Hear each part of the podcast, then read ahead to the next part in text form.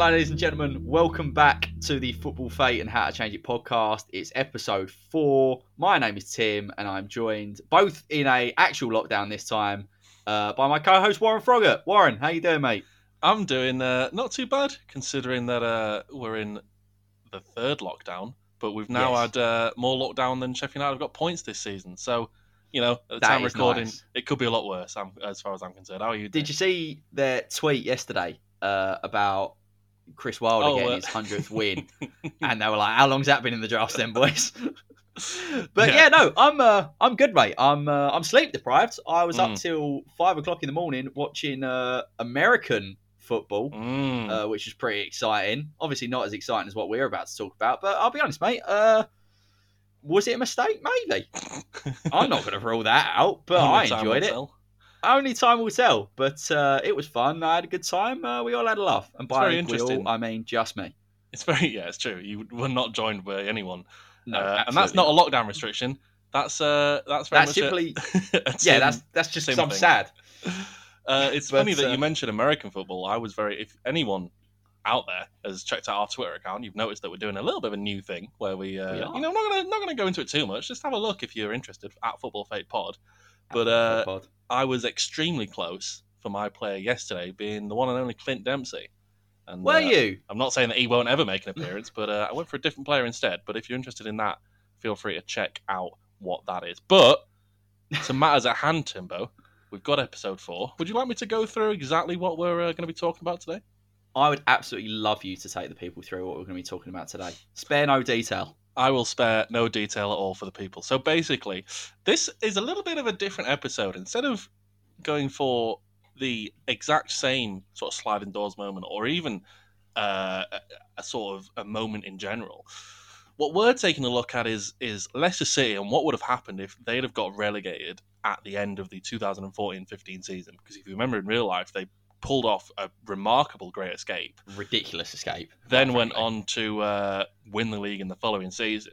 Now we're looking at what might have happened had Leicester actually got relegated, as they probably should have done. Obviously, you know, has quite a lot of bearing on the next season.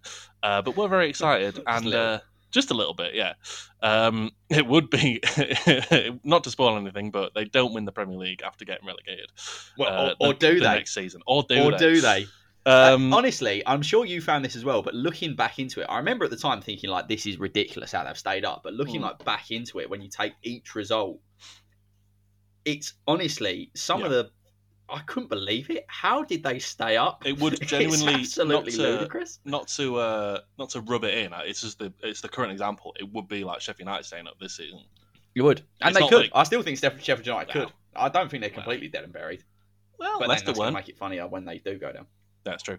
But anyway, that's uh, we're looking at that tall tale, and I do believe Tim, it's me to go first. It is due to the uh, contrasting fortunes of the other Sheffield Football Club. oh, it's it's a it's a wonderful time to be alive right now.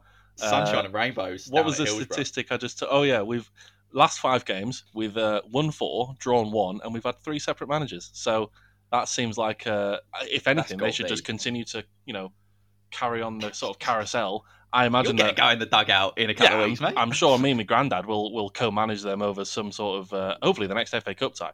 But anyway, we're gonna get into the tall tale, and I'm gonna go first. So mate. my tale really is a story all about managerial redemption. Uh, there's an element of hard Brexit survival there in always there. is. There always will be. Um, there's a very emotional night for Dani Alves in there.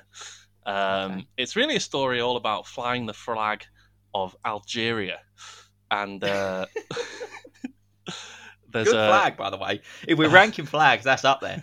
It actually is up there. It's a good flag. It's a good flag. It's a good flag. It's uh, there's a cursed One Direction concert in the middle of everything, and a golden era for the Derbyshire Ornithological Society. But my tall tale starts uh, in 2014-15, actually on New Year's Day in 2015. Does it? Okay. Leicester have an away fixture on uh, to start the calendar year. They travel to Anfield to play an eighth placed Liverpool. Oh, um, this, Yeah, funnily enough, this. Was a Brendan Rodgers man as Liverpool at the time. He's a you know current Leicester manager back in 2014-15. course, yeah. off the back of his nearly season. Liverpool are struggling. Leicester was doubly struggling.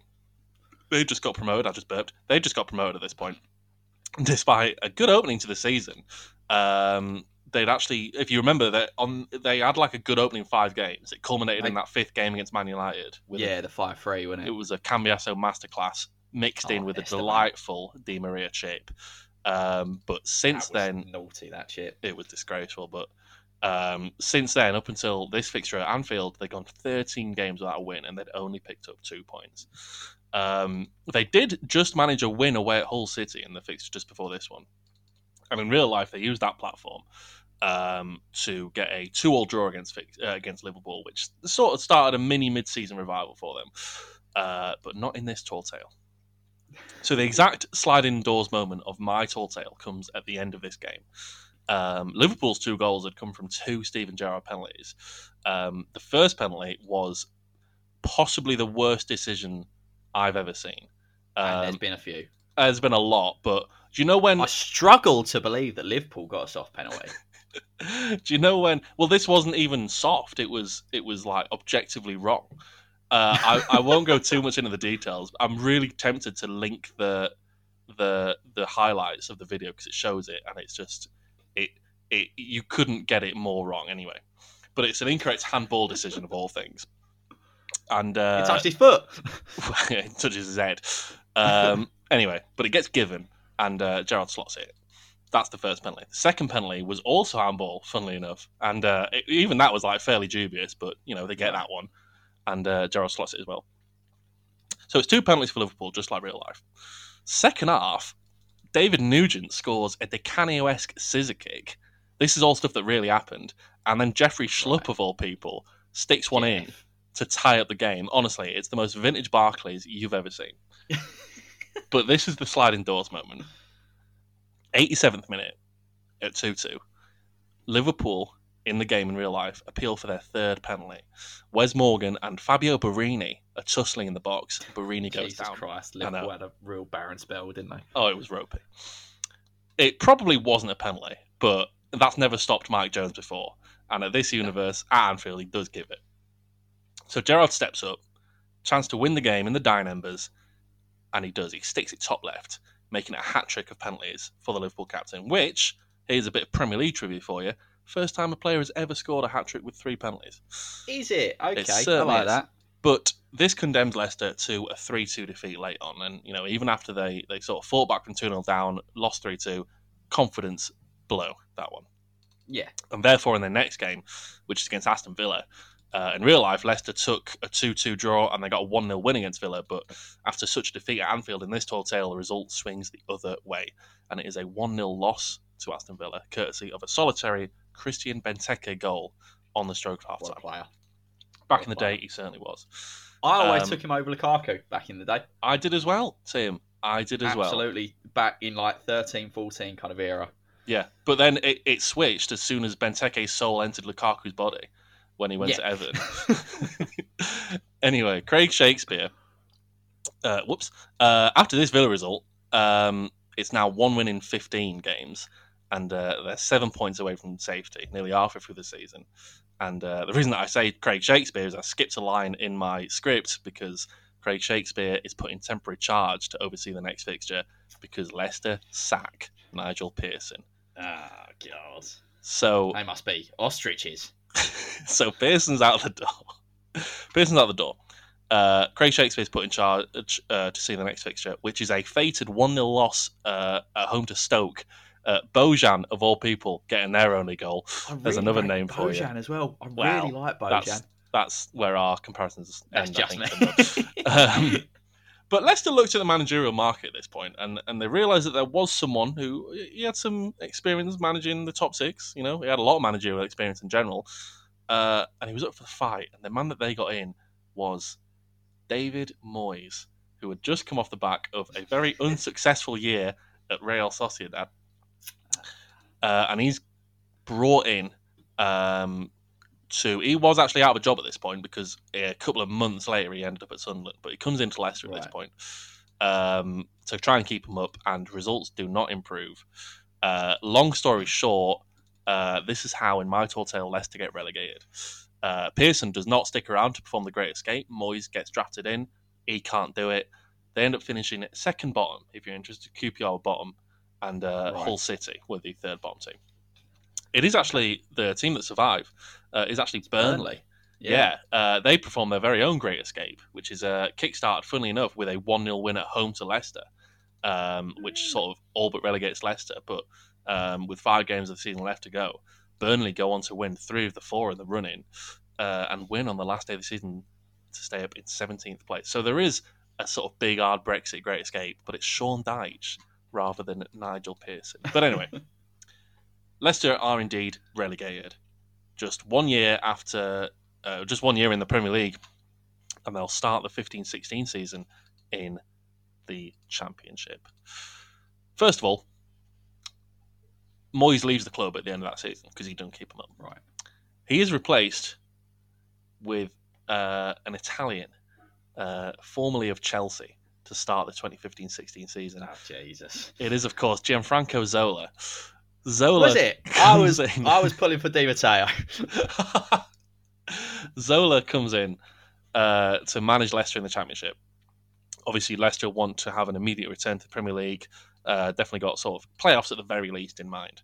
Um, and they got Zola in. You know, he didn't have a bad. He'd not been in management that long. Zola didn't have an awful track record. He was at West Ham for a bit, wasn't he? Um, However, Leicester ended the 15-16 campaign in a disappointing 17th place in the Championship amassing 52 points. Uh, if you're wondering why that is, it is because Gianfranco Zola is not a very good manager. No, Um, no. He, he really does isn't. get found out. Yeah, almost instantly, I would say. Um, not a good season for them. Uh, Zola left at the end of the season. Um, the season where, in real life, they should have been lifting the Premier League trophy. Here, they're sat one place behind Reading, announcing Ritchie De Laet as their player of the season. But- there were big things happening elsewhere.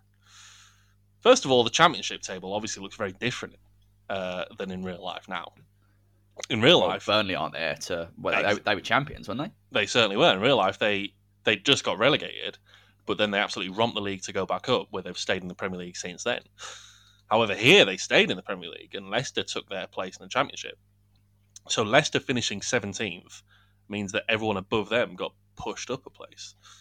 So it was Aitor Karanka's Middlesbrough that got sent up as champions, and then Chris Hughton's Brighton followed them up in second place. So the playoffs look like this: Hull City in third, Derby County in fourth, my beloved Sheffield Wednesday were now in fifth, I'll and the, uh, and the team that snuck into the playoffs in sixth place, Ipswich I know Town.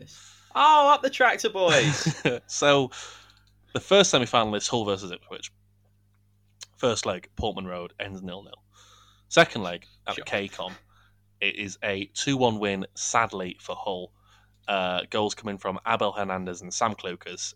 Ipswich's goal coming from the one and only Brett Pitman. But after two legs, it was Hull what is he at that point? Like forty-five? Yeah, Stone. Uh, Brett Pitman, uh, after two legs, it was still Hull City going through to Wembley that year, as was fated. But the other semi final is Sheffield Wednesday versus Derby County. Uh, first leg is at Hillsborough. A 1 0 win. Actually, no, it's not. First leg is at Pride Park. It was a 1 0 win uh, for Wednesday, with a goal coming from Kieran Lee, of all people, of course. Second He's leg. gone now, isn't he? He Oh, just went mate. to Bolton. It was an yeah, I emotional wanted to scene. comfort you about that. I'm sorry about that. He's in the You're background of this video. There he is. um, second leg is uh, at Hillsborough, and it's actually a 2 0 win for Derby County, with goals coming from hurt. Chris Martin and Johnny Russell. I'm trying not to think about it, even though it wasn't real.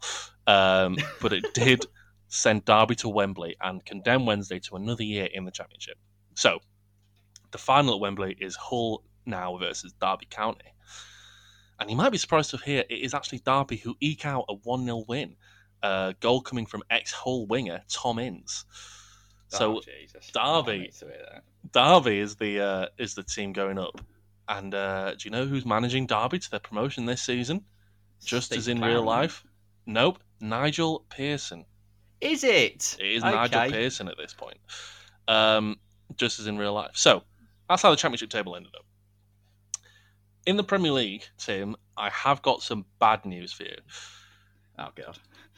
In real life, Arsenal finished second uh, to Leicester in this year, but without Leicester in the league, Arsenal did still finish second. They actually did the double over Leicester uh, in their promotion. Um, uh, sorry, in their title-winning season, Arsenal beat them twice. Uh, don't know if you remember a particularly limsy Danny Welbeck goal. Danny. Welbeck goal, yeah. Yeah. Um, little side note about that: uh, they were Arsenal were fourteen to one on, uh, so fourteen to one against to win that game when Welbeck came on, and I was like, I could see them winning it from here, but I bottled it, bottled putting a fiver on it. So more for You're me. You've never had the bottle. I never have. You've anyway, never had it. I really haven't. Um, so without Leicester in the league, Arsenal lose out on six points, and Tottenham didn't beat Leicester all that season. So they gain, I'm saying, four points because of it, and that was enough to get Tottenham their Premier League trophy under Mauricio Pochettino. There is still at least a new team winning the Premier League in 15-16, as was fated, but it was in fact Mauricio Pochettino's Tottenham Hotspur. Makes And if you- absolutely sick, doesn't it?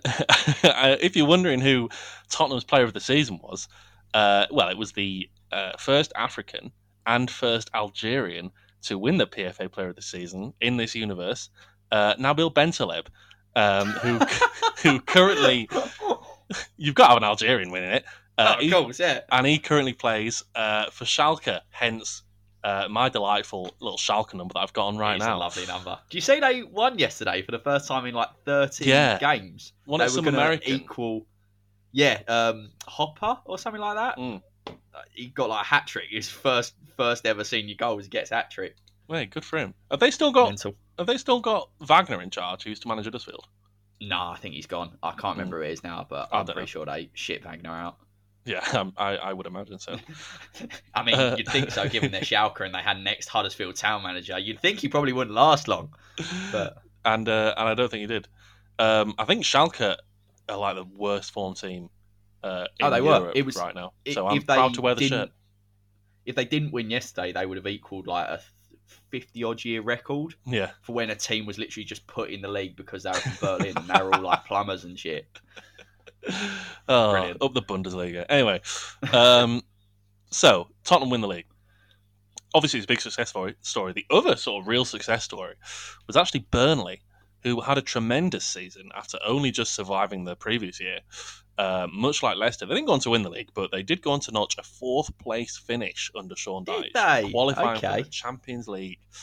Um, speaking of the Champions League, that was much the same. Uh, Real Madrid still beat Atletico uh, in the final on penalties, which is quite a sad one. Um, but the Europa League was affected.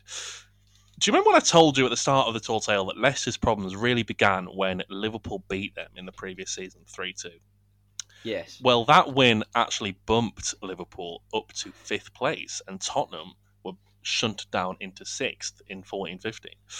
So that meant that the Europa League campaign that year, Liverpool and, sorry, in uh, this year, in 15 16, Liverpool and Tottenham's runs in the competition were reversed. So it was actually Spurs that met Sevilla in the 2015 16 Europa League final in Basel. Uh, now, this final, Liverpool lost in real life, but now Sevilla are playing Tottenham. Uh, however, as we all know, water being wet, Sevilla will always win a Europa Sevilla League do final. not lose. They simply Europa do League not finals lose. in Sevilla. There is will be no Sevilla defeats. Absolutely not. Um, and they Sevilla still lift the trophy for a third time under the one and only Unai Emery. Um, but Spurs had won the league and they made it to a European final, and this changed things. Uh, I'm going to tell you how they changed things right now. So, Pochettino gets poached at the start of the 16-17 season by, very topically, PSG. Uh, they go for Pochettino, who just obviously done the Premier League and got the UEFA Cup final, over the man that they actually hired in 2016, which was Unai Emery. So this means that Unai Emery stays on one more year at Sevilla. Anyway, we'll just touch on Leicester because uh, they're obviously playing another season in the Championship, and uh, they've got a new manager in the shape of Tony Mowbray. Um, and Leicester, eh, yeah, you know, Tony Mowbray is not the worst manager in the world. He's not the best. Not Um, best though, no. but to be fair to him, Leicester do mount a playoff push this year, but they do just fall short. They finish seventh place, but they're showing improvement.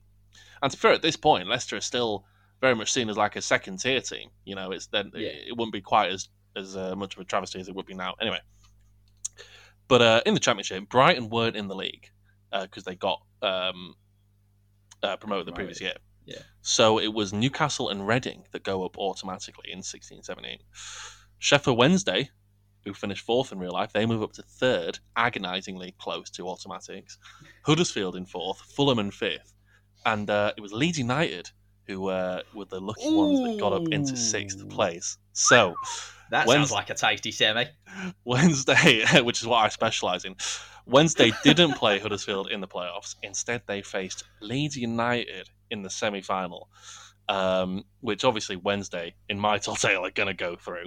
Uh, yeah. 2 1 in both legs. Every Wednesday goal coming from Atdhe Nuhiu, who quite simply loved a goal against Leeds United.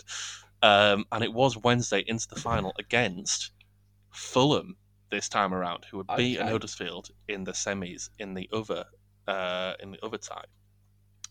So it's Fulham Wednesday in the final, and at the second time of asking, it is Sheffield Wednesday that do get promoted in their second That's trip big. to Wembley in two years.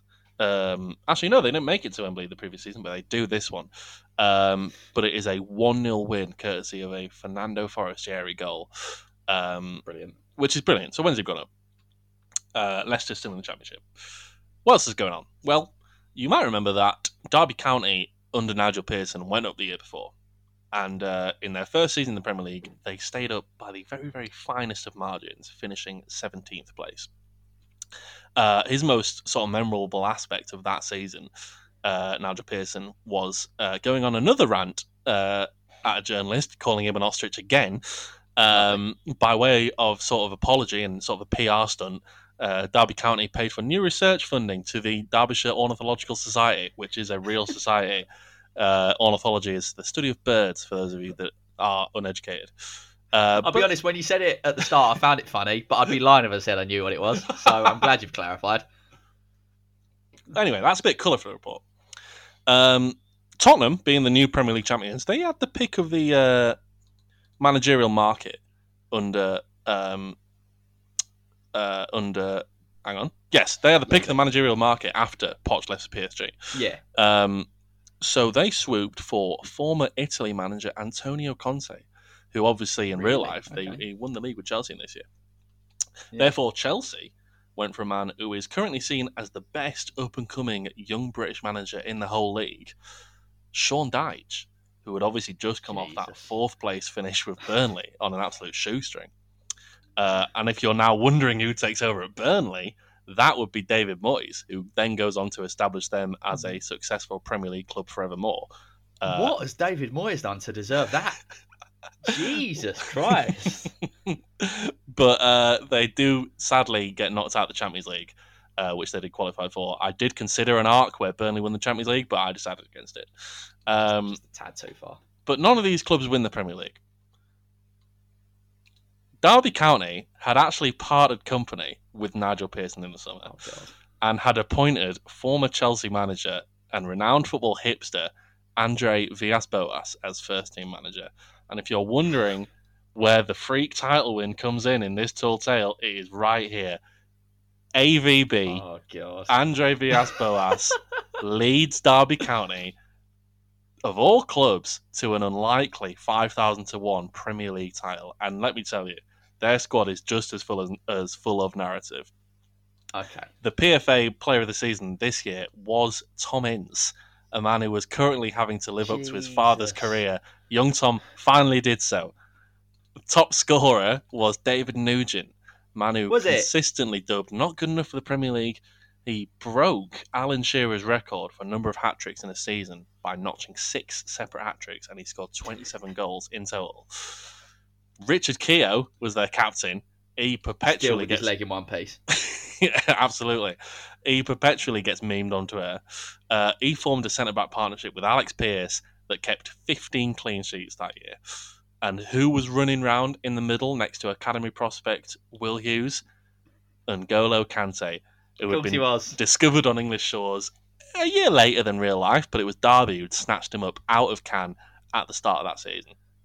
So by the end Uh, of the to be season, fair, Derby and Caen are very similar places to work, aren't they? yeah, uh, you know, I, I, I would imagine you wouldn't know which one you're in if you were just sort of dropped there. Um, but by the end of the season, inexplicably, it is Andre Villas-Boas and Derby County lifting the Premier League trophy. The team that held the record for the lowest points tally in the Premier League season, they finally Close. redeemed themselves. And the Derbyshire Ornithological Society did their bit uh, when a new species of bird was discovered in 2017. Um, instead of it being dubbed Pica asirensis, which is the Latin name, which is a stupid name, it was aptly called Darbicus counticus, or the Brilliant. AVB mag- uh, magpie. Uh, side note: There was actually a new species of magpie discovered that year in real life, uh, found in the juniper forests of Saudi Arabia. Uh, if you Was want to, if you want to learn more, read a book. Um, and finally, just to How ta- we here? just to, just to cap off the little derby uh, winning the league arc, instead of Andrea Bocelli serenading Leicester for their trophy lift, uh, Derby County had One Direction performing at Pride Park because Niall Horan is apparently a Derby County fan. Uh, so, so there's your Premier League story. Fairy tale Premier League uh, win, Christ. whatever you want to call it. But that's not quite where the story actually ends this year. In real life, Leicester had a Champions League run to contend with this year um, and got to the quarterfinals. Now, the fact that Tottenham had won the league that year, uh, they took on Leicester's run in the competition and found themselves in a first knockout round tie against Sevilla, who had made it to the Champions League, having won the Europa League final against Tottenham in the Revenge, previous yeah. season. Well, in real life, Leicester beat Sevilla, but here it's Sevilla who do the double over Tottenham and move on to the quarters against Atletico Madrid. Now, this is actually where Leicester exited the competition in real life, but now Sevilla, still managed by Unai Emery, let's not forget, they it sets up a uh, after it gets set up a Sevilla versus Atletico quarterfinal.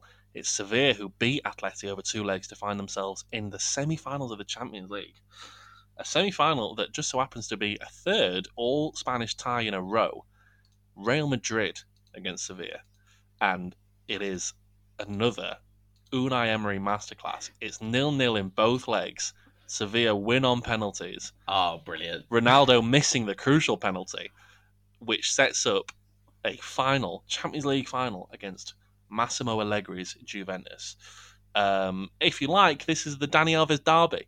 Uh, I completely forgot that he played in that final for Juventus. In like the, I think he was only there for like one or two years, and he got to like two Champions League Yeah. finals because he's the best right back of all time. Fucking class, yeah. Um, so Champions League final, Sevilla versus Juventus, which is a cracking Champions League final as well. Yeah. Um, one thing that I will not change uh, is that Mario Mandzukic screamer. If you remember that, if you've not seen that, Google Oh, it. I Um, remember it almost too well. that's absolutely staying in, um, and that's how Juventus took the lead in the in this one. But it's goals from Vicente Iborra, who did have a brief stint at Leicester in went real to life. Leicester? He certainly Yeah. did. Vicente Iborra levels it at one all, and then former Real Madrid youth player Pablo Sarabia gives Sevilla and Unai Emery a famous Champions League win. Um, just note that now Unai Emery has won four European competitions in a row now. He is seen as the absolute cream of the managerial crop. He's the dog's dick now. He's absolutely where it's at. And, you know, with a freak season in the Premier League where Derby County have won the title, a lot of clubs are looking for a managerial upgrade. So, 2017 18. To be honest, more or less where the story ends. Um, Unai Emery ends up going to Barcelona initially, where he re establishes them as the dominant football club in Europe. Uh, once again, you know, he wins, I think he wins the treble in there. You know, he's a cracking manager. I actually think he got done a little bit dirty at Arsenal, but, you know, let's say no more I about feel like Arsenal make everyone look shite. Yeah, I think they do. Um, Derby end up sacking AVB midway through their title defence season because they're they're finishing bottom half, much like the Leicester story. You know, you can't keep up that sort of uh, Yeah. that sort of form, basically, which is what it was. But they did put together statistically one of the worst title defences uh, of any club, but they did stay up. AVB gets replaced with Aitor Karanka, it is, uh, who manages to keep Derby up. Uh, but at the end of that season, uh, Aitor Karanka leaves Derby, and it is Frank Lampard who takes over at Derby Oh, in the. Premier League this time. uh, where he oversees them getting relegated back down the Championship where Good. they belong. Um. Absolutely, what should be happening? if you're wondering what happened to Wednesday uh, in their first season in the Premier League, um, they stayed up. They did have to sack Carlos midway through the champ- uh, midway through the season, but they did stay up. So you know, um, probably just about worth it. Um, but AVB, after leaving Derby, he ends up taking over at Chelsea again after they've sacked Sean Dyche and uh, he actually wins the Premier League with Chelsea in 17-18 and 18-19. He's come back. He's a more mature manager. He's no longer aged about 29, which he was when he took over at Chelsea, and uh, he's doing his thing. To be fair to AVB as well, he's actually having a cracking stint at the moment with Marseille. Um, Marseille, yeah, he's doing well. he is a proper football manager. But what this means, Contrary to all belief a few yeah, years ago. yeah.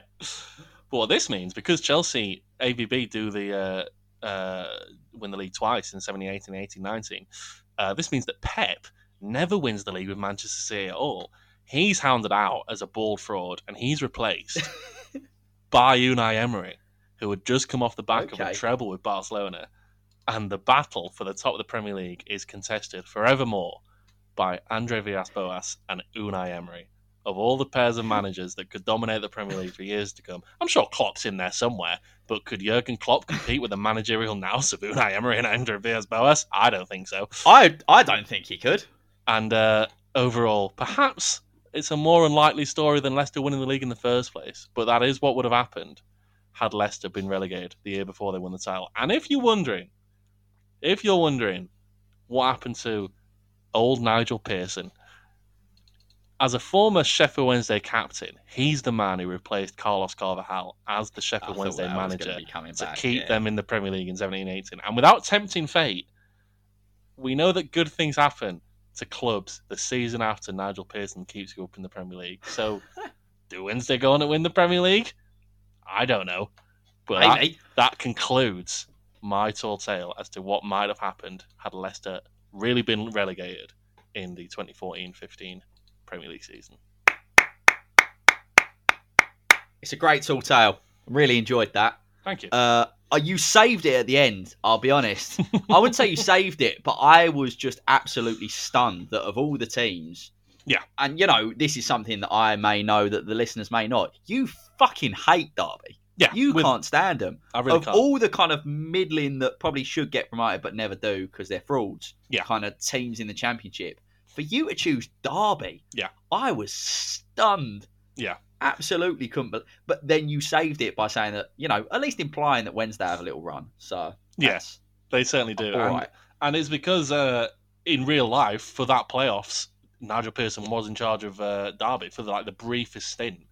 Is I was going to say I don't remember that at tenure, all. it just he, he, he took over McClaren in like the March and he left in like the June, but he had the playoffs Right. to look after. But um, Oh, wasn't that where like Derby were top going into like Christmas and then they absolutely fell apart? yeah, they completely capitulated. Yeah. I remember it well That's because great. a lot of my uh, all my mum's side of the family are mainly Derby fans. So um, yeah. remember that period. At the time, remember being worried. Now I look back on it with fondness as just another another chapter in the in the story of Derby being a, a fraud team. Interesting history of Derby County. I remember, was that Darren Bent era? I remember Darren Bent banging goals in Yeah. back then for Derby. Yeah. Yeah, Darren Bent was knocked about. Will Hughes, um, Hughes is a baller. I all like them sorts Hughes. of people. He was very good. And uh, The other thing he- that struck me in that tall tale is Yeah. like you were going through the Derby team where it's like Hmm. Richard Keogh, Tom Ince, Will Hughes. There was another couple in there. I can't remember who. It was probably Jeff Nugent. Hendrick was there around then. Nugent. Like, and I'm thinking like this sounds ridiculous, but then if you were to go through like the Yeah. Leicester team, like Robert Huth, Danny Simpson, that probably would have sounded just as ridiculous. And it's like shit like Yeah. that where you're like, that was fucking mental that that happened. oh, 100 percent. It really it, it it sort of helped to write this one because Yeah, we gives really precedence pride to do anything. yeah, we well we pride ourselves on basing the events that we that we come up with as we sort of scale them to the ridiculousness of whatever happened in real life. So nothing that we put would ever be more than sort of twenty five percent more unbelievable yeah, than what actually happened. But because the Leicester thing was what happened in real life was so out there, I feel like it really gave me personally license to uh, really fuck up the base a little bit, and I feel yeah, that's and I did. you did, and that's why I felt the license to let Leyton Orient win the title in mine. they don't. Just to confirm, just to confirm, Orient don't win the title. Oh, that's a spoiler. well, yeah, just in case anyone's wondering, Leyton Orient are not mentioned. I'll tell you what I am. Tell you what I'm wondering. Go on. I'm wondering what happens in your tall tale. I want to tell you, mate. I'm going to tell you. Do you know what I like about it as well? Again, without giving anything away, is Yeah. uh, there's a lot of kind of different. I go down different strands Mm, um, to your good self. Good. But uh, I'm gonna I'm gonna tell you what happens, mate. So I'm gonna I'm gonna start my time up. I'm not gonna do it until I tease. I'm gonna tease mm. you, Warren, and Mm. uh, everyone out there. I'm a teaser. Let me tell you, this is how Leicester getting relegated in 2015 leads to final day of the season miracles. Okay. It leads to records being equalled, if not broken. okay. It leads to pantomime villains. Yeah. Four crucial penalties by one underrated Spanish midfielder. Ooh. Okay. The most popular FA Cup final match winner of all time, arguably. Mm. And finally, Alan Pardew managing a football match at the Camp Nou. I won't believe it. well, just you wait. So, I've decided to start my tall tale a little bit later than you, essentially. Mm. Uh, this is going to be a meaty one as well, by the way. So, 4th of April, Strap in. kids. 2015 is where I've started mine, and it's a game that I myself attended. It was Leicester City against West Ham United at the King Power Stadium, and the exact moment that I've pinned it down to is on the day in real life. Andy King, who was one of many, many, many bogeymen for West Ham, always scored against us. Hmm. He scored an 86th minute for winner, uh, 86th minute winner for Leicester. They won 2 1. Now, I'm pretty sure I've told you this many a time, but you know, to the listener, I've always firmly believed that Leicester would never have won the Premier League title without West Ham, and this is the reason why. This game is the sole reason why. Going into the day, Leicester without Leicester were without a win since the 10th of January. Since that point, they've Yeah. got just two points from a possible 24. Coming into the weekend, they were bottom, seven points from safety with only nine games left. So that's 27 points to play for, seven points from safety, and in their previous 27, they've only got five points. So when you think they need to get seven, but they only got five from the last lot, it, you know, it Not seems good. it seems tough. Enter the uh, the ever bantering West Ham United, who uh, that season actually beat Leicester on the 20th of December, which put us fourth at Christmas. yeah. Uh, but since that game, uh, we'd won just two games, both at home to relegation fodder Hull and Sunderland. One of them, to be fair, was the week before. And I actually remember this game very well because uh, it was late Diafra Sakho winner. Won't be his last mention. No. Um, and it's a game that I remember being absolutely fucking turgid. It was awful. I never leave games early, but this one I left five minutes early, missed the goal, and I went to uh, a family event where I was taught how to play the game of crib. If you're Hmm. interested, and that was more exciting than the football. Crib is not an entertaining game. I still don't understand it, but it was fucking better than Sunderland at home. I'll tell you that right now. But anyway, yeah, West Ham were essentially on the beach from Mm. December onwards. Allardyce knew his contract was running down. It, the whole thing was a mess. Coming into the game, we're close to the bottom three than we are the top four, even though we were fourth for Christmas. So Hmm. Leicester couldn't have had a better game. They've not won since the start of January. They couldn't have picked a better game. Yeah. And on the day, in real life, they went 1 0 up. Esteban Cambiasso volley, who, by the way, what a chant. Yeah. I would I would argue the only chant that's better is to the same tune, Morgan Amalfitano, rather than Esteban Cambiasso. But that's just me. well, you know, you, you you're missing out Jose Semedo there, but I'll There- let it there's a few good ones to that tune. My favourite tune of a football chant. Um, David Nugent actually come up in your tilt out. He missed a Mm. penalty at one 0 Did and he? then Mm. uh, Big Chet Kouyaté, who was uh, who was on the back of this very shirt that I'm wearing, the 15-16 away top Mm. for West Ham United. Underrated as well. I feel I feel like West Ham fans forget how good he was for the first three or four years. But anyway, he scores an equaliser. Um, and then Andy King goes and gets a winner, but except he doesn't. It says a lot that we were even in this game. Like that's how bad Leicester were because we Yeah. were awful at this point.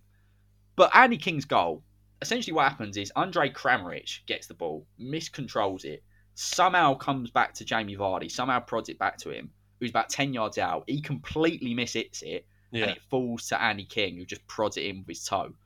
I'm going to say any one of them three things don't happen because none of them should have happened. And uh, the game finishes 1 0. And that's the point where we start to diverge like that meme Yeah. where there's like Yeah. a road and it's going off. Right. So that's what I'm doing now. Okay. So it's a bad it's a bad day for Leicester. They've only got a draw in the most winnable game they could have requested in that league. And on that same day, relegation rivals QPR got a 4 1 win at West Brom. wow. And that's actually going to spark, just in case you're interested, you had Burnley doing the Great Escape. For me, it's Mm. QPR. That sparks their Great Escape. Uh, while Sunderland, who were the team outside the bottom four, uh, bottom three, sorry, that day, they scored a 1 0 win in the Tyne-Wear Derby. Do you remember that the Defoe volley? That like Oh, I do unbelievable that. Was that volley? was that when?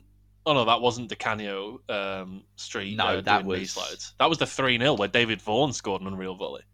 But yeah, I remember that was, the that Defoe was volley. the That Canio. was yeah, I can't remember. Was that Poyet? Might have been Poyet. I don't know. It- Ooh, it, was it Afri- it was. Oh, mm, might have been It Africa. could have been. It might have been Africa. I don't know. Either way, it was some. It was Some bloke. o- outrageous volley. So end of the day, Leicester sit bottom, eight points from safety, eight games to play, Mm. no spark at all. They go to West Brom the next week. There's ten minutes left. In real life, they're two one down, Mm. but then they spin it back and win three two. Not in this universe. There's uh, there is a late goal, but it's all it is is a clincher for the Albion. Uh, Victor Anichebe on the break, three one. Yeah. Seven games left, eight points from safety. Uh, the next three games they only take one point, meaning that with four games left, twelve points to play for, Leicester are ten points adrift, and it's looking like this is game over. Hmm. To have any hope of survival, they need to beat Newcastle home. And they do. They win 3 0. It's goals from two from Ulloa and one from Wes Morgan. And uh, funnily enough, this was the game, if you remember, where John Carver accused Mike Williamson of deliberately getting sent off Oh, because he couldn't be asked. That was that game. Jesus. Uh, so Leicester survive for another week. They get their 3 0 win against Newcastle. Or do they? Mm. Obviously, they need favours at this point, and Sunderland are in no mood for favours. No mood at all. That day in the Northeast, it was a 2 1 win for Sunderland at the Stadium of Light against Southampton, and it was Mm. two Jordi Gomez penalties. Oh, he was the first two of four. A really good player. I really good player was Jordi Gomez. He was good at Wigan. Yeah, he was. I, I think he went Wigan to Sunderland, didn't he? And Yeah. I always liked him. Always rated Jordi Gomez. Anyway, he scores two penalties. They beat Southampton two one, and that means that Leicester need ten points with nine to play for. Leicester are down with three games left. So bringing it forward to the summer, uh, famed ostrich lover, as we've already touched on, Nigel Pearson, he sacked. He, you know, that was always going to happen. Um, so he's out, and there's two real candidates at the bookies, both uh, freshly on the market, having had their contracts expire elsewhere, and neither of them are Ranieri. Mm. The first one, the first man, is uh, ex Watford manager Slavisa Jokanovic. Now, he's failed to agree a new deal at Watford, Yeah. despite getting them promoted back to the Premier League that season for the Yeah, first time since they got relegated in, I think it was 07. So it's a long time they've been out. And I'm not saying I was a keen watcher of Watford that year, but just looking at the stats and everything like that, they scored the second most goals in the league. Only Bournemouth, who won the league, got more. They scored four or more goals on six separate occasions that season, including they whacked seven past Blackpool at one point. And they had people, you know, the likes of Deeney, the likes of Ighalo, the likes of Matty Vydra, the likes of Forestieri. Oh yeah. On do you the remember? face do, of it, do you remember why they didn't get uh, top spot? Because it was a late Atdhe Nuhiu goal at Vicarage Road. If you go on, not- if you go on any of them, um, you know, uh, best football limbs Twitter accounts, and you scroll through enough, you'll see the the late. Nuhiu goal that takes the title away from Watford because Bournemouth win on the last day and they get a draw against us last minute. I, do you know what? I remember that because I remember Bournemouth won it. I want to say it was Charlton because Hmm. I think I think I remember Robbo talking about that. Shout out Robbo, he might be listening. And he said Bournemouth just absolutely killed him, absolutely killed him, and then you did that. But anyway, on the face of it, Watford looked like a free scoring team. You know, Yeah. a lot of attacking talent. The other candidate's a man I've already slagged off. It's a man who uh, has been out of contract, you know, just recently in May, but he's not really done a day's work since December. It's Big Sam Allardyce. Um, now, credit where it's due. You know what Leicester want to do is get promoted back up Yeah. and then solidify, and that's exactly what he did at West Ham. And along the way, specifically before Christmas in 2014-15 and 2012-13 as well, we did actually play some good football under Allardyce at times. Yeah. Um, but in the same breath, much of his reign is exactly what his reputation dictates. It was Mm. workmanlike, it was practical, it was route one. We had Kevin Nolan. Mm. We're winning ugly to teams around us, and away performances. We might as well just not fucking bother get off the bus. Um, but like I say, this is exactly what Leicester needed. They need to get back up and solidify. Hmm. So what do you do? Do you go for the proven Big Sam, or do you go for the maybe slightly more unknown quantity of Slavisa Jokanovic? Mm, Leicester made the wrong decision. Yeah. So Big Sam comes in. mm, yeah. Albeit Slavisa hadn't even had a full year at Watford. He come in like the October and then Yeah. went and got promoted. But you know, can you really go on that? Should have. So they've got Big Sam in, and um, there's a few changes here. Now I think Leicester, as we've kind of already touched on, had the most rattle offable eleven yeah. in that Premier League could year of it, all yeah. time. Do it right now. Schmeichel goal, back four, Simpson, uh, Morgan, Huth, Fuchs, midfield Yeah. four, Albrighton, Drinkwater, Kante, Mahrez, front two of Vardy and Okazaki. God, your mind is beautiful. Correct. That's exactly what I've got written down in front of me. But I've got a few more special mentions to people in Mm. that squad of Leonardo Ulloa, Yeah. uh, Andy King, the man who didn't score the goal that kept him up, Yeah. and Andre Kramaric, who was shit at Leicester, but he's now at Hoffenheim and actually pretty good. So I thought I'd that's a weird one, isn't it? Yeah. Um, but there's a few. Obviously, that team never materialises. Uh, just a couple of you know where some of them end up. Just tying up a few knots really. Mm. Uh, Schmeichel goes back to Man City where he started his career. Oh, nice. Yeah. and he soon's become he soon becomes the number one after Joe Hart predictably shits the bed. Yeah. Uh, Christian Fuchs never joined Leicester. Obviously, That's he instead went on a free to Swansea City, which replicates Okay. one of the best free transfers I ever made in my Swansea City FIFA 16 dynasty. Christian um, Fuchs, cracking player. I liked him a lot. Oh, yeah, I really like Fuchs. He's a good player. Um, Riyad Mahrez uh, goes straight to Newcastle because he had French Oh, league yeah. pedigree, and that was around the spell where Newcastle signed in anyone that played a game of football in the French league. I see that. Um, Shinji Okazaki stays at Mainz for another year before eventually joining Southampton after Maya Yoshida put in a good word, obviously international teammates. And uh, N'Golo Kante, well, he joins my beloved West Ham United. Oh, We very apparently, how much of this is bullshit, I don't know, but apparently we had also identified him. We were interested. It sounds like Golden Sullivan propaganda as soon as he mm. turned out to look any good, but Yeah. apparently we had also figured that he was going to be all right. I'm going to say they weren't bullshitting and we get him instead. Well, But anyway, I won't believe it. Leicester, I don't believe either. Mm. Leicester, they, uh, you know, they go into the championship and they're playing very functional football, four four fucking two. Uh, some of the people they bring in, Keiren Westwood from your Oh, boys very- comes in to replace Schmeichel. Uh, um, Paul Konchesky stays in the team, which is crazy that he's No, that still is playing very good. football then. Completely forgot that. Um, Sam Allardyce brings in some players that he had at West Ham. Actually, he brings in Matt Jarvis from West Ham, and he Mm. brings in Henry Lansbury, who he had on loan for a year Mm. When we were in the Championship from Forest. Who was really good back then. He was single-handedly keeping Forest up, if I remember Yeah, right. he was a good player. Yeah. Um, so yeah, it's a decent team. But the front two is David Nugent, storied Championship striker, Mm. and Chris Wood, who they also had on their books, Good but because two. they were down, they didn't sell him off to Leeds. Yeah. You might be thinking there's a couple of names missing out here. The other three strikers they had in the squad, which don't get sold, are Vardy, Ulloa, and Kramaric. And you Mm. think Vardy, Ulloa, Kramaric, Nugent, and Chris Wood, as championship strike forces go, that could have been historic. That could have been some of the best attacking football you've ever seen. Unfortunately, the manager is Sam Allardyce, Mm. um, so that doesn't happen. Uh, Wood and Nugent are the chosen two because Allardyce loves the a big tallest. shit house. Yeah. Chris Wood, and he loves a seasoned professional who knows the league. Yeah. Nugent.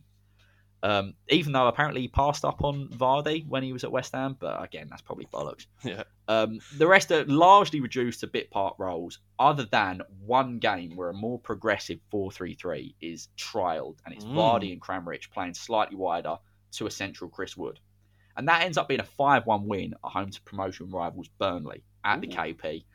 And it's all five of them strikers score a goal. Nugent and Ulloa come off the bench and both score as well. And it seems like a what could be game. This could be what we do going forward. Yeah. Except it soon becomes a what could have been game because Big Sam is stubborn. He soon resorts to his trusty 4 4 2. And two Yeah. games later, they lose 1 0 at Bristol City. Um, but however much he despite like he tries to ruin it, this is a good squad, and Leicester remain in the conversation at the top end of the table, Mm. if not for automatic promotion. Um, leaving Leicester to scrap for a playoff spot, and they eventually get there. They finish sixth on seventy-four points, edging out eh? Sheffield Wednesday Mm. by two points, Ah, uh, which saves you a lot of Mo Diame-based PTSD. yeah, Uh, funny enough, you actually finished that season on 74 points too in real life, but not in Mm. this universe because you drop an extra two points at home to Blackburn at the start of April. Ah, Wednesday. Initially, there was a 2 1 win.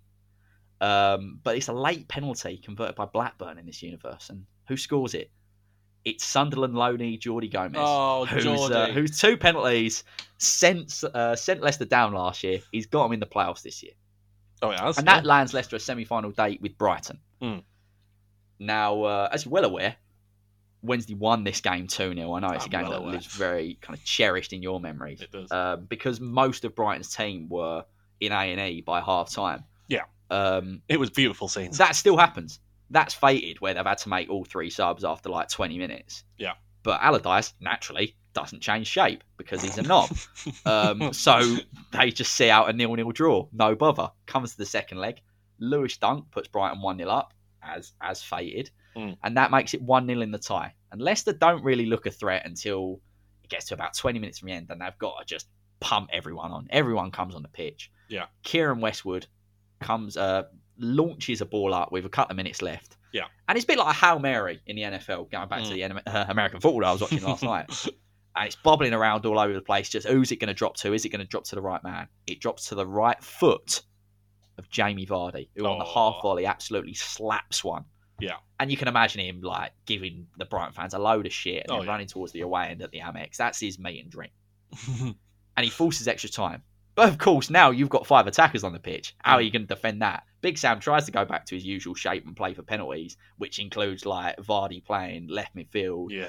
and Chris Woods probably playing centre. It just don't work. It's an extra time praise from little Sammy Baldock, just because Oh. I wanted to include him. Glancing Really bullet header. nice bloke. Uh, a glancing bullet header for the first one, we'll say, and probably the second as well. Hmm. And uh, Brighton go through to the final on penal, uh, not on penalties, three one after extra time, where of course they lose one 0 because Mo Diame is inevitable. Um, he is inevitable. and of course, in the West Ham United squad of 2012-13, Diame does outrank Baldock. So it's true. Yeah. Therefore, that happens. Anyway, summer 2016, discontent had been growing at Leicester Mm. City, and uh, it's just because of the negative football. And that wasn't lost on the owners. Like the nil nil in the semi final, it felt like that encapsulated it. That's a game to go and attack. This is your home leg, and you just Yeah. don't, don't go and do it. The next year felt like a make or break year for a Premier League quality squad, Mm. which, you know, how long can you cling on to that? And Allardyce didn't really have the fans on side at all. Mm. And so shortly after the semi-final exit, he was sacked after just one year at the helm. The owners didn't like the direction the club was going. Mm. And this is a really interesting moment because it splits opinion across the football landscape. You've got Leicester fans who are happy to get rid of him for the most part. Yeah. And you've got fans of former clubs like West Ham and Blackburn maybe who very much sympathise with them, know exactly what they mean. Yeah. But then you've got all the neutrals and especially the media. All these in careful the what you media. wish for. That's exactly right, Warren. That is exactly right. That's the line that is just peddled everywhere from the big old rhetoric of Big Sam cliches and Yeah. be careful what you wish for everywhere. So Leicester's next appointment is an important one. And it's an attacking one. They need to go attacking. And it's a man for not, not he's not really known for having any defensive mind at most times, but he does play attacking football. He was uh, just recently sacked for a 12th place finish in the Premier League with Everton. It's Roberto Martinez who comes in at the KP. Yeah. Definitely not a man that likes defending. But you know, he's got Absolutely an FA Cup on his books. He the year before he got sacked at Everton, I remember them all saying, "Oh, he's so much better than Moisey," all this kind of stuff. So I think he's got some pedigree. I used to really like him until I did. I was did exposed to more of him, and then then. sort of changed my mind. uh, but yeah, what does all of this mean? Of the striking options, the only man to leave is David Nugent, who ends up going to Leeds, which is where Chris Wood should be. Yeah. But uh, Wood, Ulloa, Vardy, and Kramaric are all convinced to stay. And Martinez actually brings in a couple of other exciting prospects. The standout is a young winger from Arsenal who's yet to really prove himself at the club. And he gets a loan move to try and prove himself. That's right. Serge Gnabry is uh, at Leicester City on loan. But what does that all mean? This Leicester team is now breaking all kinds of records. All kinds of records. Or at least equaling them. Well, Maybe Yeah. not breaking them, they're equaling them. They come firing out the traps. The front two are rotating around quite a lot and they're all scoring. And yeah, sure, Leicester are conceding, but they're almost always scoring more. We'll score more than you. Mm. All four strikers by the end of the year would have 10 plus league goals at the end of the season. And Yeah. a big reason for that is uh, by Vodka and Charlie endorsing himself, Jamie Vardy, who actually only lasts till the uh, January. But Oh, just no. like he did in real life, one year later and one league lower down, you know, I couldn't find the championship records, but I'm Mm. just going by Premier League records here. Uh, Vardy equals uh, Ruud van Nistelrooy's record of 10 consecutive matches with a goal uh, by notching a 4 2 win away at Ipswich Town, already been mentioned, down at Portman Road. Yep. Before one week later, he then goes and scores the opener in a 2 1 home win against Wolves.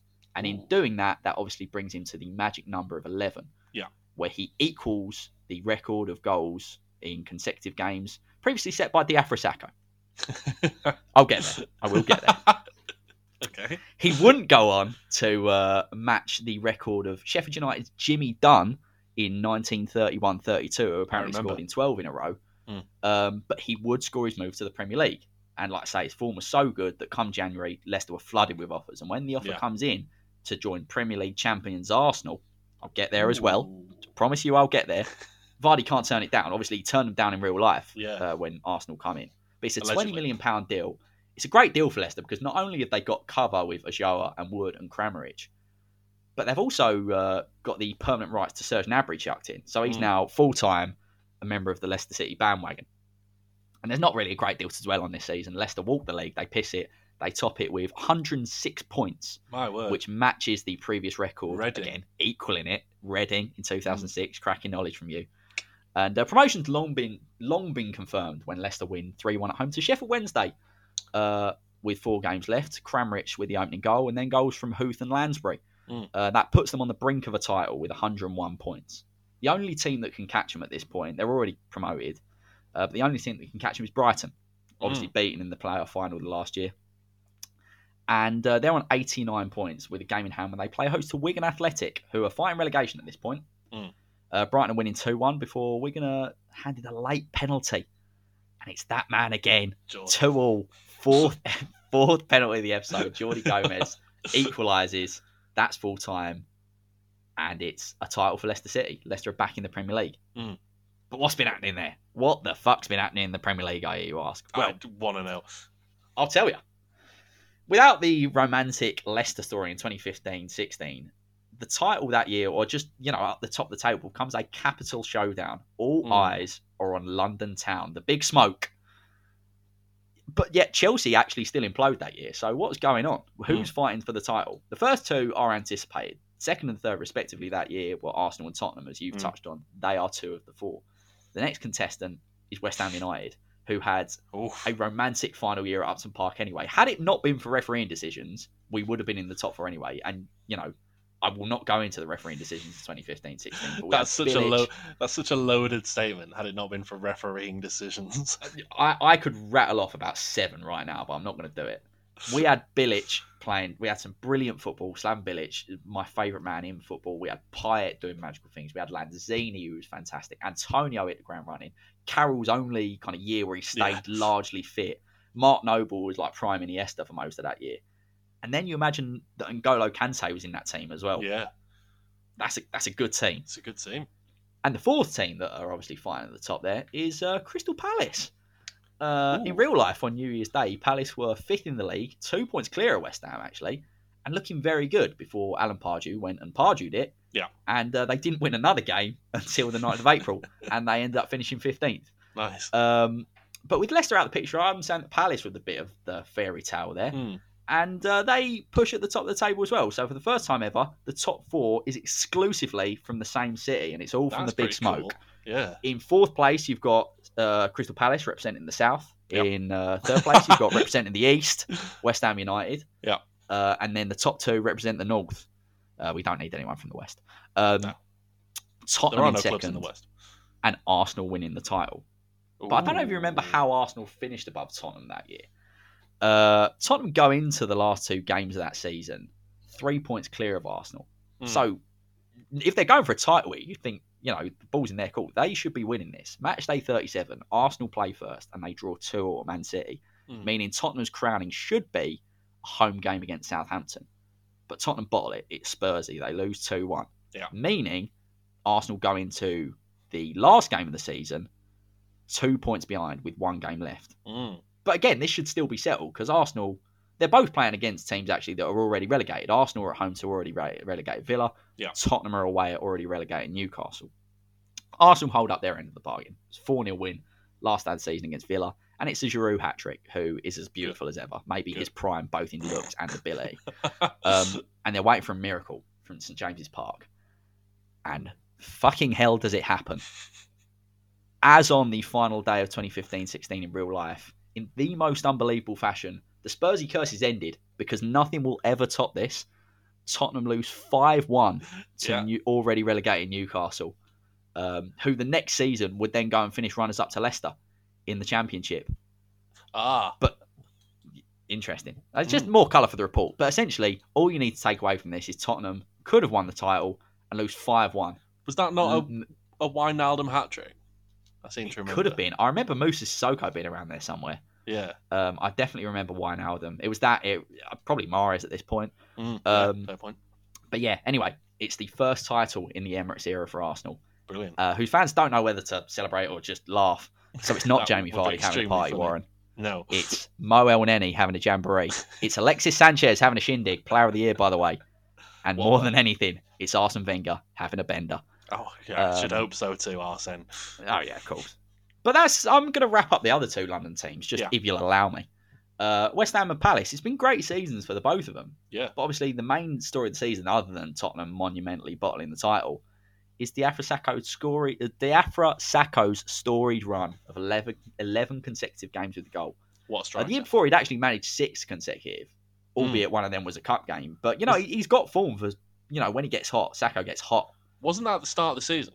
Yeah, Saka. he's literally as soon as we signed him, and Yeah. he, it was like Liverpool, United. He got one. I think QPR. He got one. He, he went about six or seven. I, I, it was six. I just looked it up. Anyway, Um, but yeah, the year after, a otherwise unremarkable two-one win at home to West Brom on Hmm. the 29th of November was made very remarkable when uh, Saka scores in the Sakho scores in the 83rd minute to win the game and beat Van Nistelrooy's record, which would then be Nice. equalled by Vardy the next year.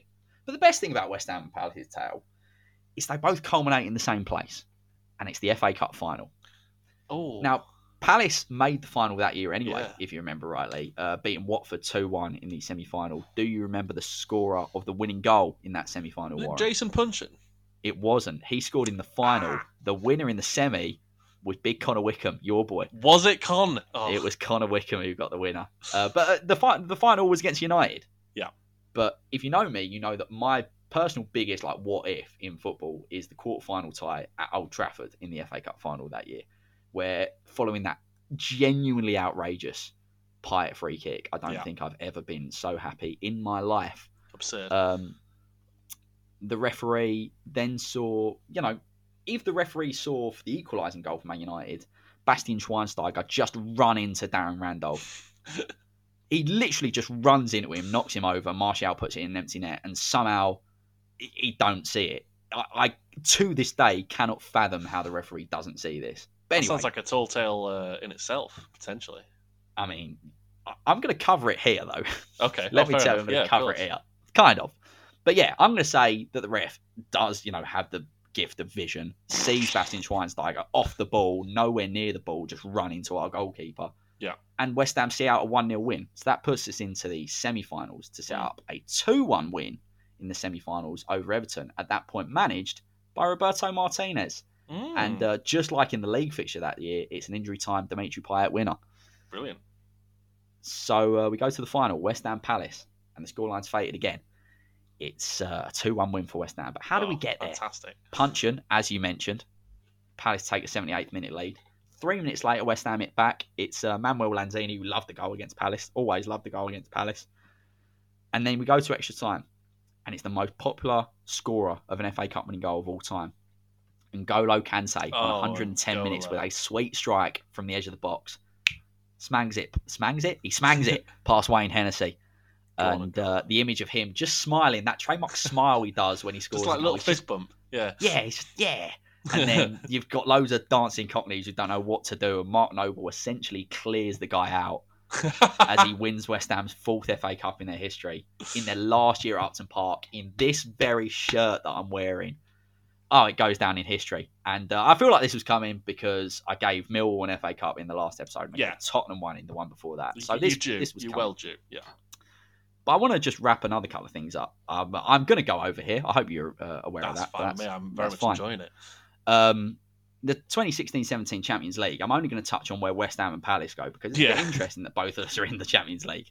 Uh, despite the FA Cup, some things at West Ham never change. Uh, we can't play in London, and the recruitment from Gold, Sullivan, and Brady remains fucking horrendous. Always has been, always will be. And this summer was potentially our worst ever, and that's saying a lot given how bad they are. Um, it is fated that our first game in Europe at the new stadium is a 3 0 win, except it's in the group stages against Monaco rather than Slovenian outfit, outfit M- NK Domžale, I Mm. believe they are. It's a Kouyaté brace on the back of this shirt. Oh, brilliant. And uh, Sofiane Feghouli, who was shit. I remember um, him. But from that point, the wheels fall off. Uh, we drop into the Europa League, where it's a 2 all draw at home to Ghent to seal a 3 2 defeat on aggregate, and we drop out at the round of 32. Mm. Palace is a bit more exciting. They get drawn in a dream group that includes a piss up away at Celtic Oh, brilliant. and a dream tie away at Barcelona. Well, Oh, and at home. Obviously, Barcelona will have to come to Selhurst as well. Oof. Uh, the fortress. just to wrap a Fortress Selhurst. Um, just to wrap up a couple of them, the away trip to Celtic ends in a three-all cracker. oh, that's brilliant. Um, but the next game week, Palace go at Catalonia, and it's Pardew finally on the stage he deserves. Well, at least he feels like he deserves. I'm And in home. one of the most famous clips in Champions League history, Pardew's Palace take an early lead, and it's summer signing Christian Benteke oh, who puts Palace Yes. 1 0 up at the Camp Nou. Uh, but as for how that game finished, uh, all I'm going to say is this uh, four more goals were scored in the game. Mm. And uh, just over four years later, Wayne Hennessy would receive Budweiser bottle numbers 463, 464, 465, and 466 due to the exploits of a magical little Argentinian. And no, in case any Palace fans are getting PTSD, it's not Manuel Lanzini again. Ah, Uh, Palace, finished third in the group behind Barcelona and Borussia Mönchengladbach, who were the other team in that group, good group. uh, that. before also going out in the Europa first knockout round, uh, sealed by a 2 0 defeat to Fiorentina at Selhurst. But again, a lovely little uh, a jaunt. lovely little go for Palace there. A jaunt, a jaunt. Big old diversion there. I've already gone over half an hour, but I think I'm going to wrap this up in five minutes because we're right. now coming to the end. 2017 18. Mm. We're back to Leicester. Mm. Leicester are back in the big time, and it's a strong league. But they've, you know, they've got what it takes to stay up. They've got Wood and Kramaric now as like the established front two, which Yeah. I'd say it's a good front two for a Premier League team. Big man, little man. And to add some, yeah, actually, I don't know how small Kramaric is. he's not. I feel well, like he's like five, lanky. 11. Yeah. Yeah, um, but Big to add some spice man. to it. Sorry, go on. to add some spice to it all, the pantomime villain of the piece is back in management when Sam Allardyce Ah. is hired as the coach of Everton halfway through the season. Oh God, yeah. And that's the narrative through the year. Allardyce doesn't have the same kind of boom he did in real life when he comes back at Everton in this universe, and Survival was kind of touch and go. Mm. At the time of his hiring, Everton was sat in 16th and only two points outside the bottom three, and I'm going to say they don't kind of get much more clear of that. Mm. While at Leicester, it's been a tough year. Uh, at the same time, when Allardyce gets hired, they're just a point above Everton. But we're going to fa- fast forward to the final day of the season, and this is the state of play. It looks it looks bleak for Leicester. Let me say Mm. that. Uh, West Brom and Stoke are already down behind them, while Leicester sit on 33 points. Ooh. The only team they can catch is Everton, who are on 36 and five goals better off on goal difference. Right. Now, compared to real life, Everton are 13 points worse off than uh, they were in real life here. Hmm. So, how's that happened? Well, Leicester have had a little help from their friends, who they don't even realise are friends. Let me uh, let me take you through. Amongst other drop points, there was quite a few drop points, but amongst other drop points, this has all happened this season. Right. 21st of August 2017, Wayne Rooney's goal at the Etihad never happens because Ederson's never brought in because Kasper Schmeichel's in net. So Mm. Edison gets something on Rooney's equaliser that day. Uh, but Kasper, he keeps it out rather than just puts it in his own bottom corner and Yeah. City win that game 1 0. 3rd of February 2018, Jamie Vardy scores a brace as part of Arsenal pummeling Everton 5 1 at the Emirates. Mm. 24th of February 2018, Everton fall to a 1 0 defeat at Vicarage Road against Watford. But who's their current manager? It's Claudio Ranieri, who replaced Marco Silva back Ah. in January when he was sacked. And we're going to pause here for my favourite fact of. Football Fate and How to Change It so far that I found on Wikipedia about Ranieri.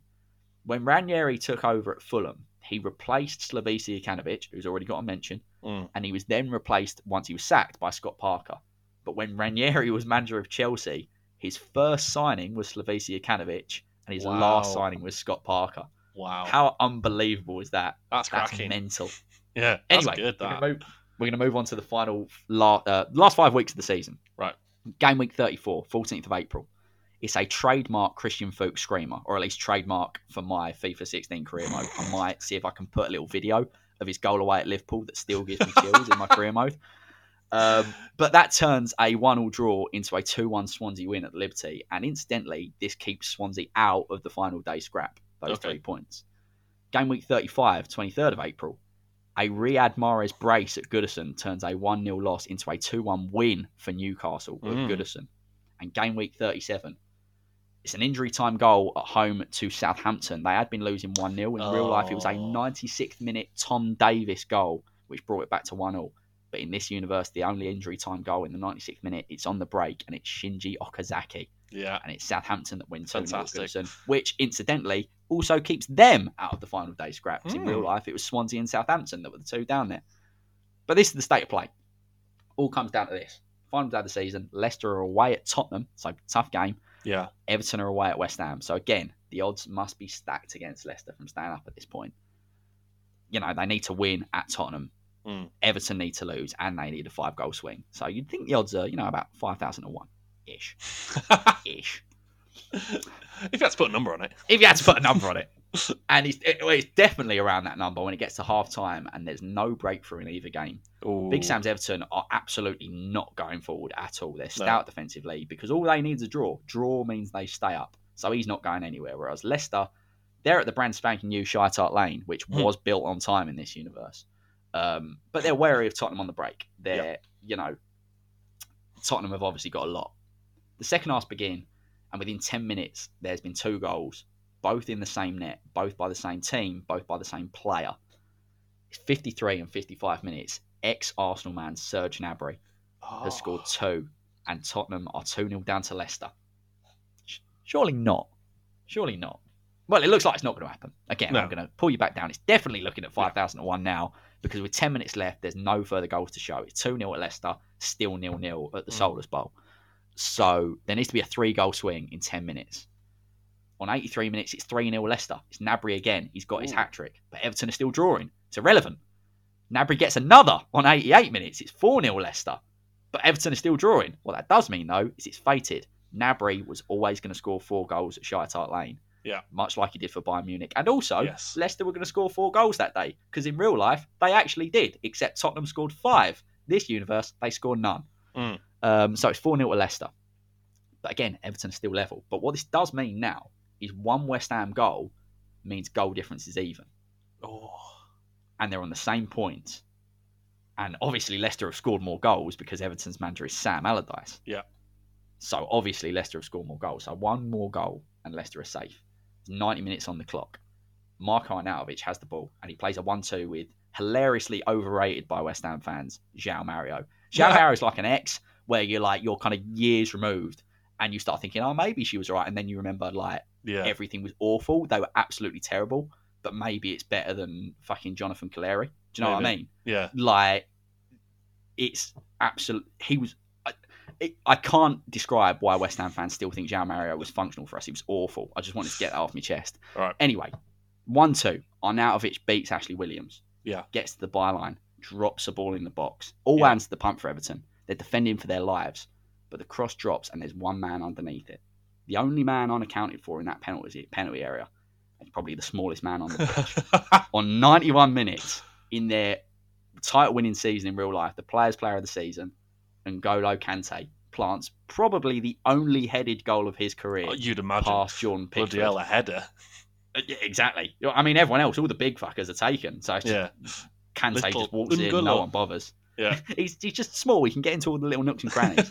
he nods it past Jordan Pickford, and Everton, with mere minutes left of injury Oh. time, ah. drop into the bottom three, and that's how it stayed. Tottenham nil, Leicester four, West Ham one, Everton nil, and inexplicably, Leicester have stayed up on the final day of the That season, and in doing so, Allardyce's precious record of never being sent down has been broken at West Ham, his former club, at the expense of Leicester City, his former club, and the expense of ex Everton manager Roberto That's it. And at full time, there's two banners that are unfurled. One in the uh, new Bobby Moore Lower at the Olympic Stadium, and one in the away end at Shite Hart Lane. Mm. One in West Ham Claret and Blue, and one in Leicester blue and white. But they both say the same message. The message is clear. A message to the world. Be careful what you wish for. Now, do Everton bounce straight back? Do Leicester solidify themselves in the Premier League after that? Do they ever go on and win it? I don't know, but I will let the fans decide. And that is the end of my tall tale. wow, what a tale! What a tale that Yeah. was. It clocked in at 38. I, I was I was saying to you before, I really needed to cut bits of that because I knew it was going to No, go there's over, nothing that you could I have just cut did, there. I didn't want to cut little bits. I there was little things like I could have got rid of my little rant about João Mario, but I didn't want to do that. Nah, absolutely You know, not. I It's- could have taken out the Ranieri fact, but I didn't want to do that. Oh, you couldn't have done. I would have been fuming had I not heard that. That's absolutely that's splendid work from you. That's a cracking ending. Um, maybe the most united Spurs and West Ham fans. Uh, oh no, I suppose it wasn't. It was Leicester fans that unfurled. Yeah, it it was Leicester fans at Tottenham, yeah. Ah, I'm, But, I'm uh, sure Tottenham fans would have found it funny because I'm sure any kind of human football fan would find Yeah. it quite funny Allardyce being relegated like that. It But- was kind of funny that Allardyce failed with Everton in real life anyway, because it was like his first crack at a proper club, and Yeah. uh, it just didn't do. Well, do you know what? I don't. I think like table wise, I think they finished top ten still. It was just the football was so fucking. Yeah, but they they hated they- him, didn't they? Yeah. Yeah, they binned him after what? It was the end of that season, wasn't it? They just got rid of him straight away. Yeah, they did, and then they didn't get a decent manager until uh, Carlo. But that be be that as it may, cracking tall tale from you. I fully enjoyed it. It is interesting how it's maybe an interesting little. Uh, if anyone's listening, got any opinions on it? Um, this tall tale was a a slightly different formatted one, obviously, because we just had a slightly more general topic to sort of work with rather than a specific moment. We had different. It, it probably this is probably the most uh, contrasting set of Yeah, two tall tales we've had, and I think that makes for good content. So, you know, if anyone I has any hope so, anyway. let us know. We'll find well, out, maybe it won't we? doesn't, but um, no, that was excellent. I think that was uh, maybe two of our strongest tales we've had. I'd say. So yeah, uh, they're up really- there. Albeit really there's only been eight, so I think they both made Yeah, top it's ten. true. But um, talking of five thousand to one shots, I think Tottenham have just gone one 0 up against Marine, Uh, which is sad. But- Not as sad as Crawley beating Leeds 3 0. Jesus Christ, Leeds were awful. Kiko Garcia looks like he's never touched a football in his life. He looked like he was allergic to the thing. Yeah, but Tim, it's all right because Bielsa, you know, he just goes for it. You know, he just they're always attacking, and uh, it's good. You know, Listen, I like Bielsa. I, I really uh, do. I do as well. I just hate Leeds. Unpopular opinion, but well, mate, Um, is it unpopular? I feel like it's not. No, that's the point. It's extremely popular. But um, yeah, that's the end of the tall tale uh, for Oh, another oh. week. These are going to be Yeah. on Spotify coming out a lot more regularly. yeah, that is the Um, change that we meant to say. Is Yeah. uh, essentially we've got to the point now where it was taking ages to put it on YouTube, but we still want to do that because Yeah. we quite like the whole, uh, you know, visual effects we've got going on over there. Albeit they're very clunky, given neither of us can edit. But you know they'll be coming on YouTube, but just a little bit later. We're always going to put them on Spotify first, and then they'll come on YouTube when they come on YouTube. Yeah, Unless absolutely. anyone's got a mate that edits videos, in which case hook us up. Yeah, most definitely. We can't Um, pay them because uh, we're we're broke. But Yeah. they will have the warm fuzzy feeling of knowing they helped. but um, yeah, we feel that the uh, the videos add content, so we're happy with them Yeah. to come out a little bit later. But uh, you know, if you're confused, just subscribe on on YouTube and do whatever you need to do on Spotify to keep getting your content there. And uh, follow us on Twitter at Football Fate Pod. look we've got a little we've got a little side project going at the moment. I alluded to it at the start of the episode, but it's been quite fun. Yeah, Tim, I believe it's I like your it. turn I've got today. to. Yeah, it's my turn to uh, take the reins on that one today, and uh, maybe I'll do someone that was mentioned in this little video. Maybe I'll make it vaguely topical. I mean, Oh, you brought up that'd Okazaki the other day, which was topical. I did, yeah. So And, yeah, uh, we'll, we'll see how that goes. But I've yeah, I'm real excited. about. Hankering. I've got a real hankering to bring up Christian Fuchs as well. Now he's been brought up, but uh, Oh yeah, absolutely. Yeah, I But, might uh, do that. I might do that. you If- could well do that. Yeah, why not? If uh, anyone's listening to, I'll make I'll make it Christian Fuchs. I'm going to do that. And if anyone's Nice. listening to this and then sees the Christian Fuchs tweet, you can tweet us and be like, "Tim, you salty fucker. I know what I know the story behind this." Do you know, fun fact about Christian Fuchs, just before we finish, uh, he always wanted to play in the NFL after he finished football. Did he? Yeah. I like that. Yeah, I so like that. No, he's go. not got the body shape at all. No, but probably. hey, Uh, maybe he has. I don't know. He could be a kicker. I reckon he could be a kicker. well, that was his. That was. I think that was his point because, uh, Yeah. you know, not the biggest lad. But uh, yeah, that's that's football fating how to change it for another uh, another week. Episode I've, four. I've episode bloody four. We're nearly halfway through the season. That's pretty mental, isn't it? We, we nearly are. We've yeah put the unofficial ten episodes in a season on. Yeah, and, completely uh, yeah, arbitrary. we need to decide what episode five's going to be. 'cause Yeah, we will. If you've got any, uh, if you if you're listening to this and you've got any suggestions for that, any questions Oh, yeah. about this tall tale or anything else that you simply want to say, whack it in the comments or DM us on Twitter. We'll definitely get back to you because uh, we're very nice people. But uh, we are. I've- We like, and thank you to people that have reached out as well, saying uh, they're enjoying the content. There have been a couple of people. Yeah. um, It's nice to and hear. yeah, thank you to them. And uh, we might get round to your little suggestions soon, or we won't. But I like to think we will. we might not, but you know maybe we will. But uh, I've I've run out of things to say, Tim. If you want to sign I've us off, absolutely nothing left to say. So, with that being said, uh, everyone stay safe, uh, wash your hands, and uh, we'll see you in episode five. Thank you ever so much for listening. This has been Football Fate and How to Change It, and uh, we'll see you in the next one. As always, stay lucky, my good friends. bye bye.